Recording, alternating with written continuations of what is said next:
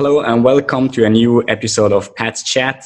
Today I'm with a strategic marketing specialist. It's uh, Joy Abdullah.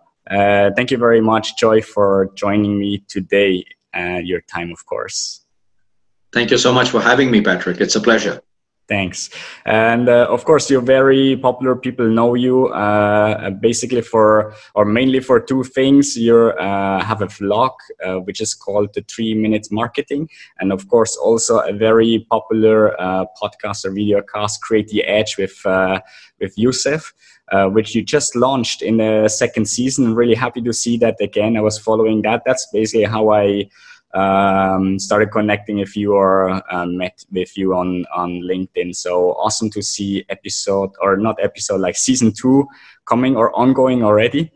Uh, yeah. for that, but we come back to that a little bit later. First of all, uh, as always, I would like to know a little bit more about you. And the first thing that uh, came into my uh, mind when I do so, did some research is like that you're British national. I didn't know that.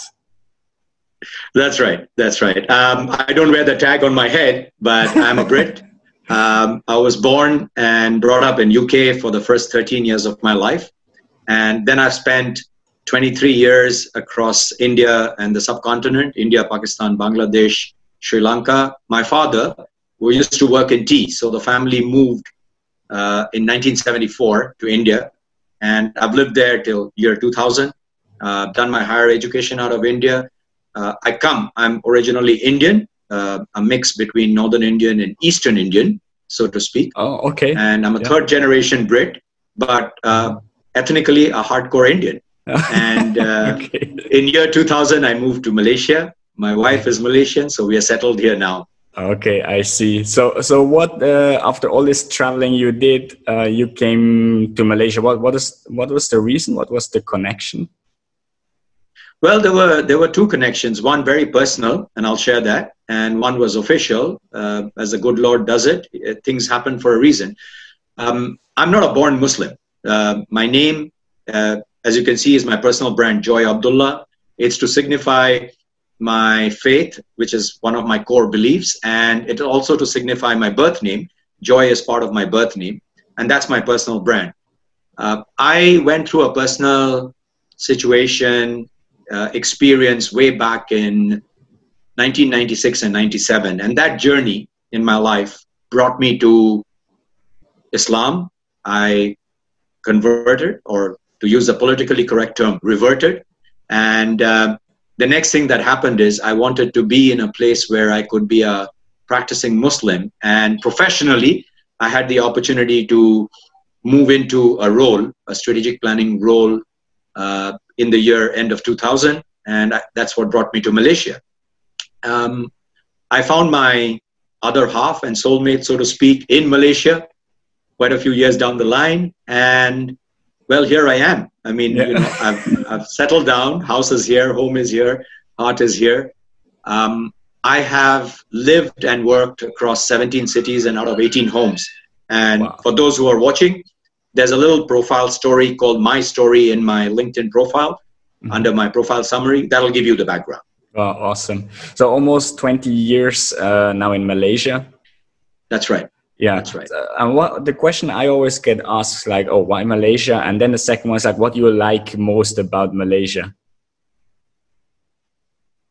Well, you see, every place um, has its own beauty, and I think uh, to me, this might be a bit altruistic, but Malaysia is God's blessed country in many ways. Um, probably this current crisis that the globe is facing, this pandemic, is one of Malaysia's first ever big hit crisis, so to speak, as a country. Uh, so this land is blessed in many ways. It's it's it's beautiful in its nature. It's beautiful in its food. Um, of course, my wife is Malaysian, so I have to say it's beautiful and it's people. uh, but yeah, it's a very, very having lived uh, in many places. Uh, it's grown. It's it's it's home. I mean, you know, it has a certain vibe in its environment. People are very hospitable, gracious, and um, that's what makes you know where your heart is is where your home is that sounds good yeah maybe i will make it 20 years here then i can answer the very same i'm sure i'm sure but uh, at least I can agree with you. It's like just a beautiful, uh, very peaceful country. Uh, even we have to stay inside for the moment, but uh, I'm looking forward to the day we can go outside again. So uh, yeah, awesome. So um, let's come directly to the point, like of your expertise, because I think you have a lot to share in in this area. Uh, marketing that's that's your baby since since uh, ever, and um, well, I think uh, we can recognize you really as a marketing uh, guru. Um, how did you get into marketing? What was your motivation to start in in marketing? You wouldn't believe this, Patrick, but uh, I was in B school. I was finishing my B school, and this was towards the March, April of 1986. That far back, so you can now gauge my age. I spent three decades uh, in career. Well, uh, I was all ready for a pinstripe suit and going and working in forex in a bank. I was specializing in finance and I had a career path that I had discussed with my father, who was my idol and mentor, uh, to go into forex, M&A, get into banking, and well, basically everything was mapped. And I had a dearly beloved head of marketing faculty member in the B school, who who's no longer uh, with us, I think, at the moment. But he called me in and he just told me go for this interview because this company, this ad agency has come to campus for the first time. And my minor was marketing. And in that minor, I had one paper of advertising way back in 1986. I was finishing. And so I said, all right. I mean, you know, I went for the interview. It was good. You know, I wanted to get interview experience. I was just coming out of B school. Getting a job was like, no, you know, uh, really important. I went for the interview, and you know, long story short, the next thing I knew, I had an appointment letter. I had a call. I went over to the office after the interview. I got an appointment letter, and I looked at that letter, and I looked. It was 800 pounds back then. I was like, "You must be kidding me! That was a lot of money. Trust me, trust me. For a young guy, I was uh, just turning 25. Uh, 800 pounds, and it so happened that I started. You know, I, I, I took up the role. I went into the advertising and it's like duck takes to water. The next time I, I sort of lifted my head and I opened my eyes was 18 years later. Mm. I had, you know, gone through the entire rung, the rut and everything. And that's, that's literally how I, I went into marketing. I went into the advertising. I learned the ropes from ground up. I came out of advertising for just about three years to do some sales, actual electrical appliances sales to understand the sales cycle went back into advertising. So that's that's where my love affair with marketing, as I call it, mm-hmm. uh, started and has continued, and I hope it will till I end my days. Yeah. Okay. Of course. Um, I see you're very successful in that. So why why change that? And um, since '86, you said so. That's uh, 30 years. Uh, I can imagine yep. that in 30 years, a lot have changed in uh, in marketing uh, how this is being done uh, above all maybe the, the, the, digitalization right so going to digital marketing but what what other things have changed? What what could you see uh, that have fundamentally changed in marketing over this uh, long period? I'm glad you asked that question patrick. Great question. Because in my three decades this is the beauty. I've lived through history. I've gone from manual and electronic typewriters right all the way to using Slack and WhatsApp on group communication, including cloud, you know, service reports, meeting reports, documentation being hosted not on that big, huge, cumbersome box called the central processing unit of a computer, but somewhere where you don't know where. So that's that's the first that's the first part of the history. I've lived through all of this and I've adapted. I've taught myself. Uh, you're a tech person, you'll understand this. I, I haven't gone for certification. I haven't done Scrum. But what I've done is I've actually had hands-on learning experience, adapted, learned, and taken it to work. Uh, so what's changed in marketing?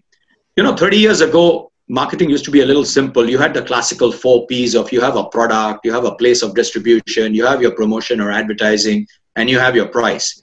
Great, those fundamentals are fantastic. But about 15 years ago, or I would say towards early 2000, 2002 is when the first touches of social media started crawling out from you know the world wide web.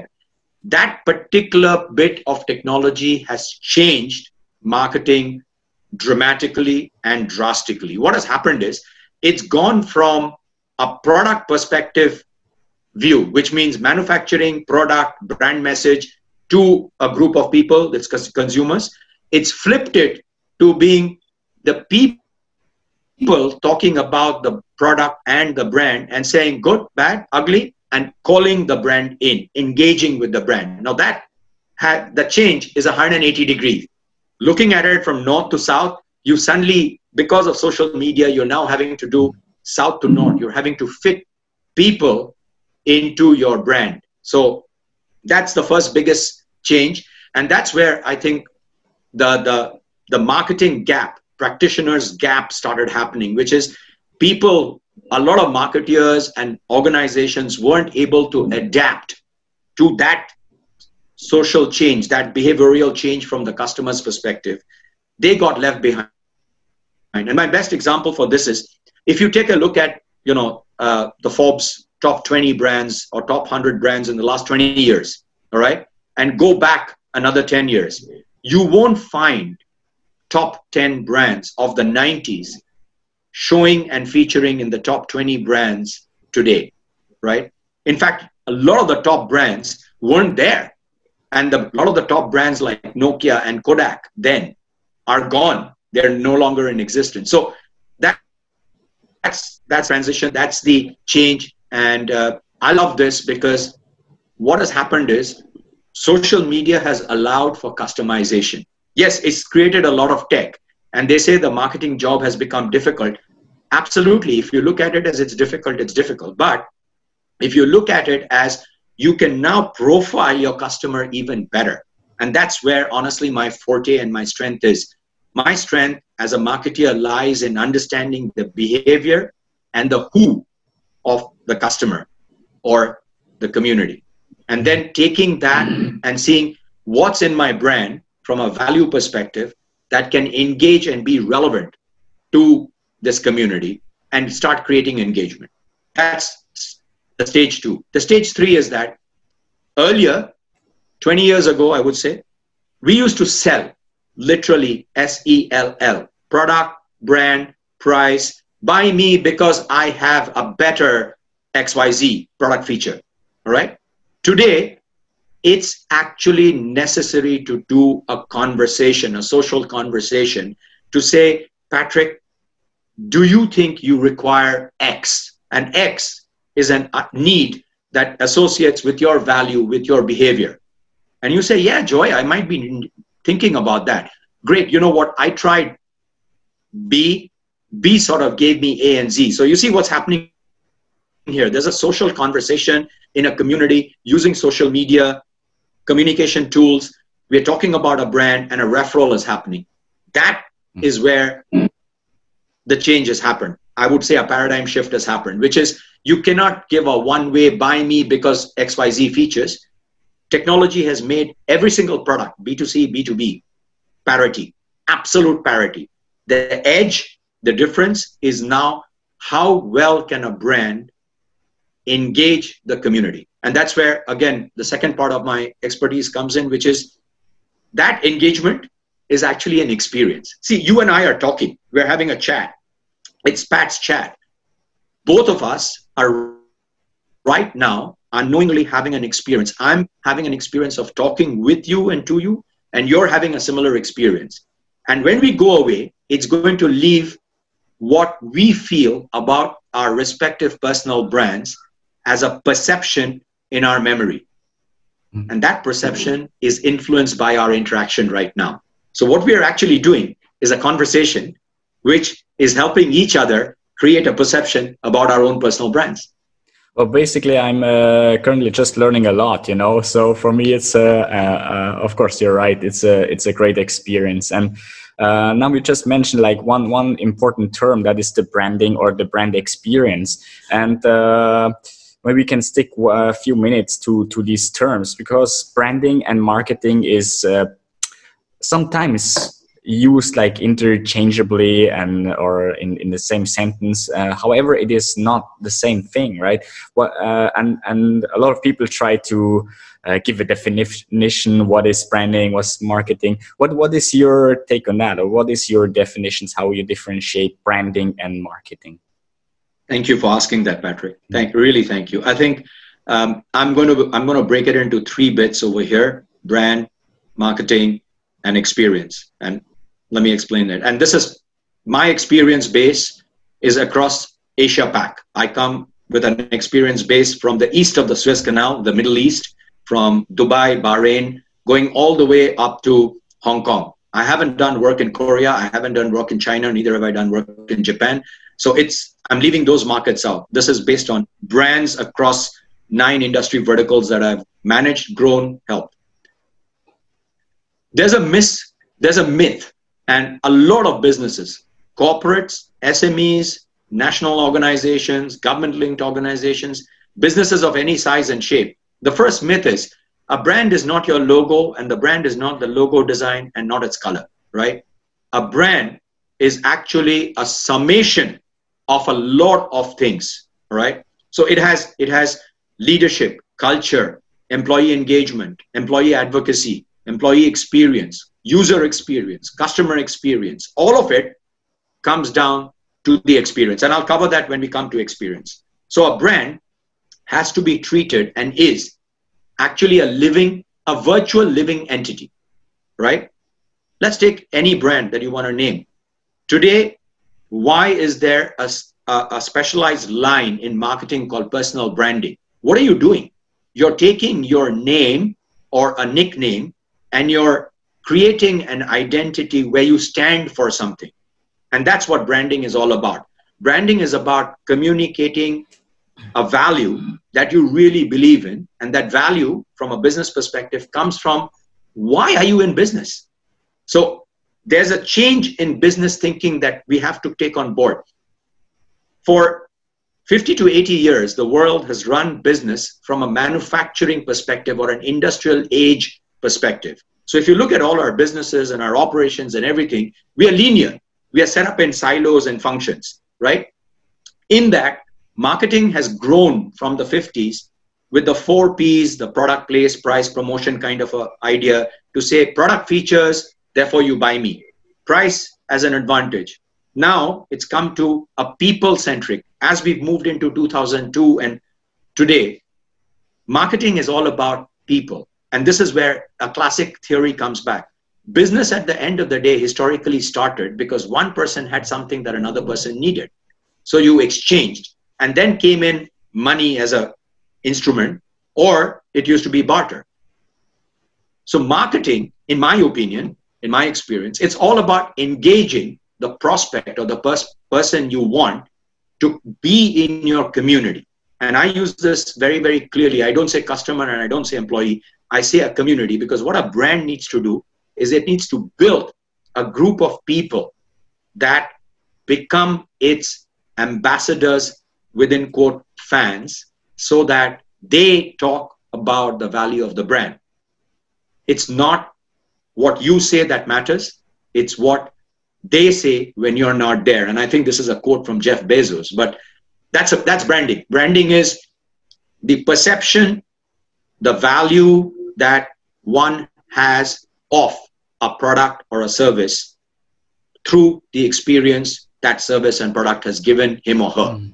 in a nutshell that's brand marketing is taking that message and the activities related to how you influence that perception to the ground to the people so this is where you have digital marketing via social media, web marketing, and we've got a lot of specializations in these areas, as you know. So under digital, you'll have social media marketing, and in social media, you'll have content marketing and all of that. But marketing is basically, in a sum, it's about engaging that community, identifying who is the right customer, who is the right employee, profiling it, bringing that customer and employee into that community, and then comes the last point delivering delivering an experience that becomes so unique that only you and I together as a team can deliver to our people. And no joy, no pat, sorry, nobody can deliver. So there's two advantages here. Within an industry, every company, if they approach it from this perspective, you're creating a strategic differentiator where your brand experience is concerned. What you deliver is very different from your competitor B. Second, what people are getting, people are getting human people, and people like to interact with people, especially now. This has got so heightened in this pandemic scenario. We don't like talking to labels, we like talking to a human being. We don't like talking to a hmm. bot. So, the more human the brand experience is, the more the engagement happens. That's branding, marketing, experience. Wow, awesome, awesome. It's a very uh, great breakdown. I, I can understand a lot better now. Uh, when we talk about brand experience, uh, you list or you also talk a lot about the internal and the external one. So uh, the internal brand experience, the external one. Why is, uh, what's the difference? Why is the internal one similarly important or even more important than the external one?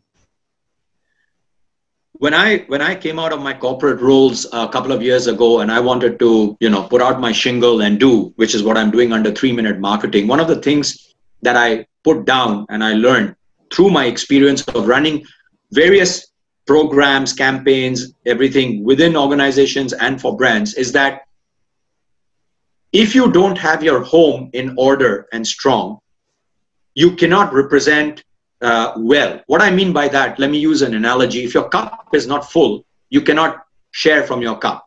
So it's my methodology. Marketing inside out is a Joy Abdullah methodology where what I do when I go into clients is that I bring the employees, the teams, whether it's a five member team or a 50 member team, I work in getting the employees aligned in seeing. I was trying to avoid the jargon, but I bring employees to see the value of the strategy and the purpose. And what happens in this process? It's called employee engagement, to use jargon.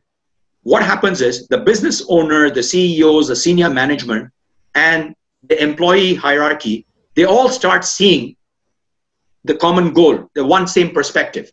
And when they see that, they say, ah, so I understand now what I'm supposed to do in my role for the benefit of the company, which means for the bigger purpose. And that we i then take it down into creating advocacy. And how i do creating advocacy is select a group of few employees whose personal brands are communicated out on behalf of the business brand all right? In their personal capacity sharing stories of what they do. So one of the things i write in my process it's in my profile is i use three things data collaborations and stories. What's the data? There's two levels of data. One is the customer data one is the sales data, customer and sales data is one, and the second is employee data. I need to know employee psychographical, attitudinal, behavioral, and personality traits to be able to select the right attitude to develop as a personal brand. And I need the customer and sales data to know where is the customer, who's the customer, where does sales happen. The second thing I do is I create cross-functional collaborations. It's not just the marketing people, it's not just the sales people, but I'll bring human resource, I'll bring finance, I'll bring uh, other functions, bring a team in that employee advocacy pool who talk about what is it that they do. Why do I do that? Because for the business brand, it's humanizing the brand. There's a face. There's Patrick and Joy talking about the Pat Show. Pat Show is the brand represented by these two people. But each is talking, Pat is talking on technology, Joy's talking on marketing. So that's what goes out. When you do that, what happens is the third leg, the stories, they become real. They actually become honest. They become, even if, oh, we tried to deliver service today and we couldn't, people don't hit your brand with it because you are being human. Humans are not perfect. So I first create that from the inside out.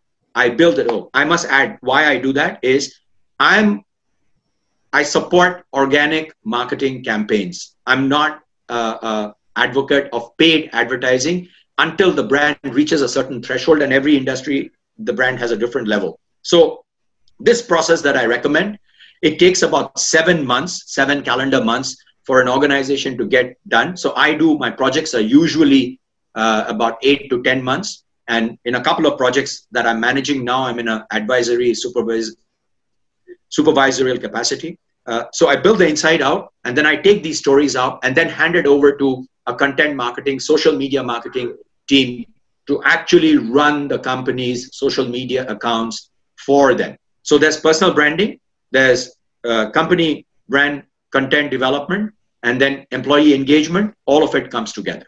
For anybody who's watching this show and wants to know more, please visit my profile. You'll get it on my profile summary.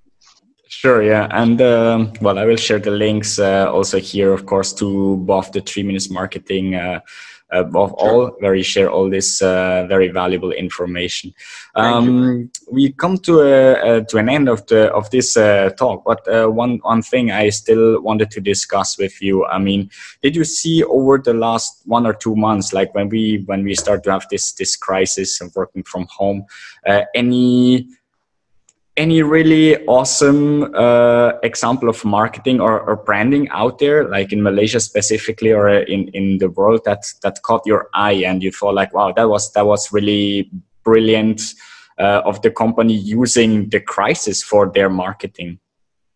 Yeah, one comes one comes to mind, not in Malaysia, and I'll come back to that. But there's a Nissan car ad about stay at home uh, I think it played in the Middle East and it played in India, if I remember correctly. It's a beautiful ad, no product, no nothing, with a lovely storyline of deserted streets, uh, with you know uh, some squirrels, animals, and all using the streets when people are not there. And the message was stay at home, stay safe. But that's a beautiful example that stuck in my head uh, from a viewer's perspective. That I came across that ad, I saw it, I loved it. It's from Nissan.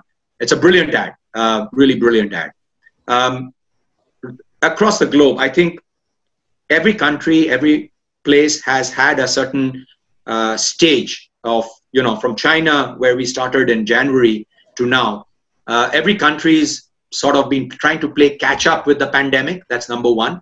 And as a result, as they're playing catch up, the businesses has also been trying to grapple with what do I do. And the first thing is uh, being a business owner. It's the top of mind fear is how do i pay? How do i manage my business? Where's my revenue? And you know i've advised a couple of small businesses where literally when malaysia started its lockdown in the first two weeks the business's revenue went from x to zero literally zero you know and really small. They're five man six man two units. And it's only last week that while having discussions with me they figured out an advantage. They figured out how they could use the delivery services and as luck would have it, they're starting to get their daily orders back. And one of them is a baking thing, uh, baking um, business. And I, I'm hoping to bring out a case study on that once I get some more data. I'll publish it on LinkedIn.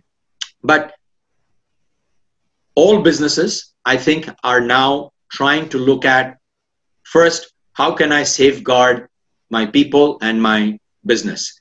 And obviously, the first reaction is of fear because no revenues, no support, and they're all applying for government stimulus to go forward.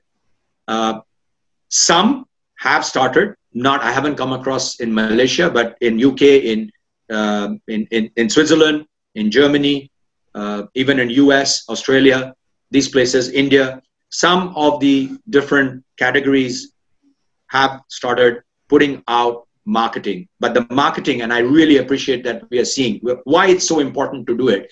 The marketing is not targeted for sales. The marketing is actually targeted for the heart from the brand, giving edutainment, as I call it. It's got an entertainment value, but it's got educational about what one can do in the pandemic from an individual perspective, which is stay positive, do a routine, do your exercise, how to pick up learning skills. A lot of uh, brands I'm seeing in India specifically are pointing to online resources out there. So that's where it's at.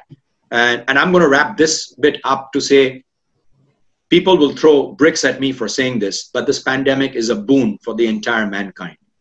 For millenniums, we've not had the chance to pause. What this pause is doing is actually making, forcing us to look at doing everything differently from an individual perspective, from a professional perspective, from a work perspective. And all these three are coming together in one. In my four to five weeks in this lockdown period, I'm seeing people are more humane. There's more people centricity in the form of kindness and compassion. That's starting to come up front. And that uh, those are two attributes that have been really missing in business, at least in the last 30 years. That's what I can say, Pat. Wow, I, I think that's uh, beautiful uh, words to wrap this up. Really, uh, come to an end with this uh, chat and this talk uh, with you. Thank you so much, Joy, for uh, sharing your really valuable insights and knowledge, your experience with 30 plus years in into marketing. Really appreciate that. Thank you so much for having me, Pat. It's been a pleasure and an honor for getting this privilege to share my background and my experience with you. Thank you so much. Thanks to you. And uh, please don't forget to uh, connect with uh, Joy in LinkedIn. I will share the, his uh, profile uh, for those not connect with him yet. And also follow his uh, three minutes three minute marketing three podcast. minute marketing yeah and of course also to create the edge uh, awesome shows uh, with uh, really really a lot of valuable insights so thank you very much for watching this one uh, i hope i see you next uh, next time uh, with a new episode of pat's chat thank you very much and uh, stay safe have a great day thanks joy Every corner of the world is experiencing disruptions, but not for Bigot, for bringing data skills and knowledge to you. Hence from leading regional data science show and now international live business virtual event right at your fingertips. Find out more about the future. Bigot 2020, the 8th annual data science show on 22nd to 23rd September 2020.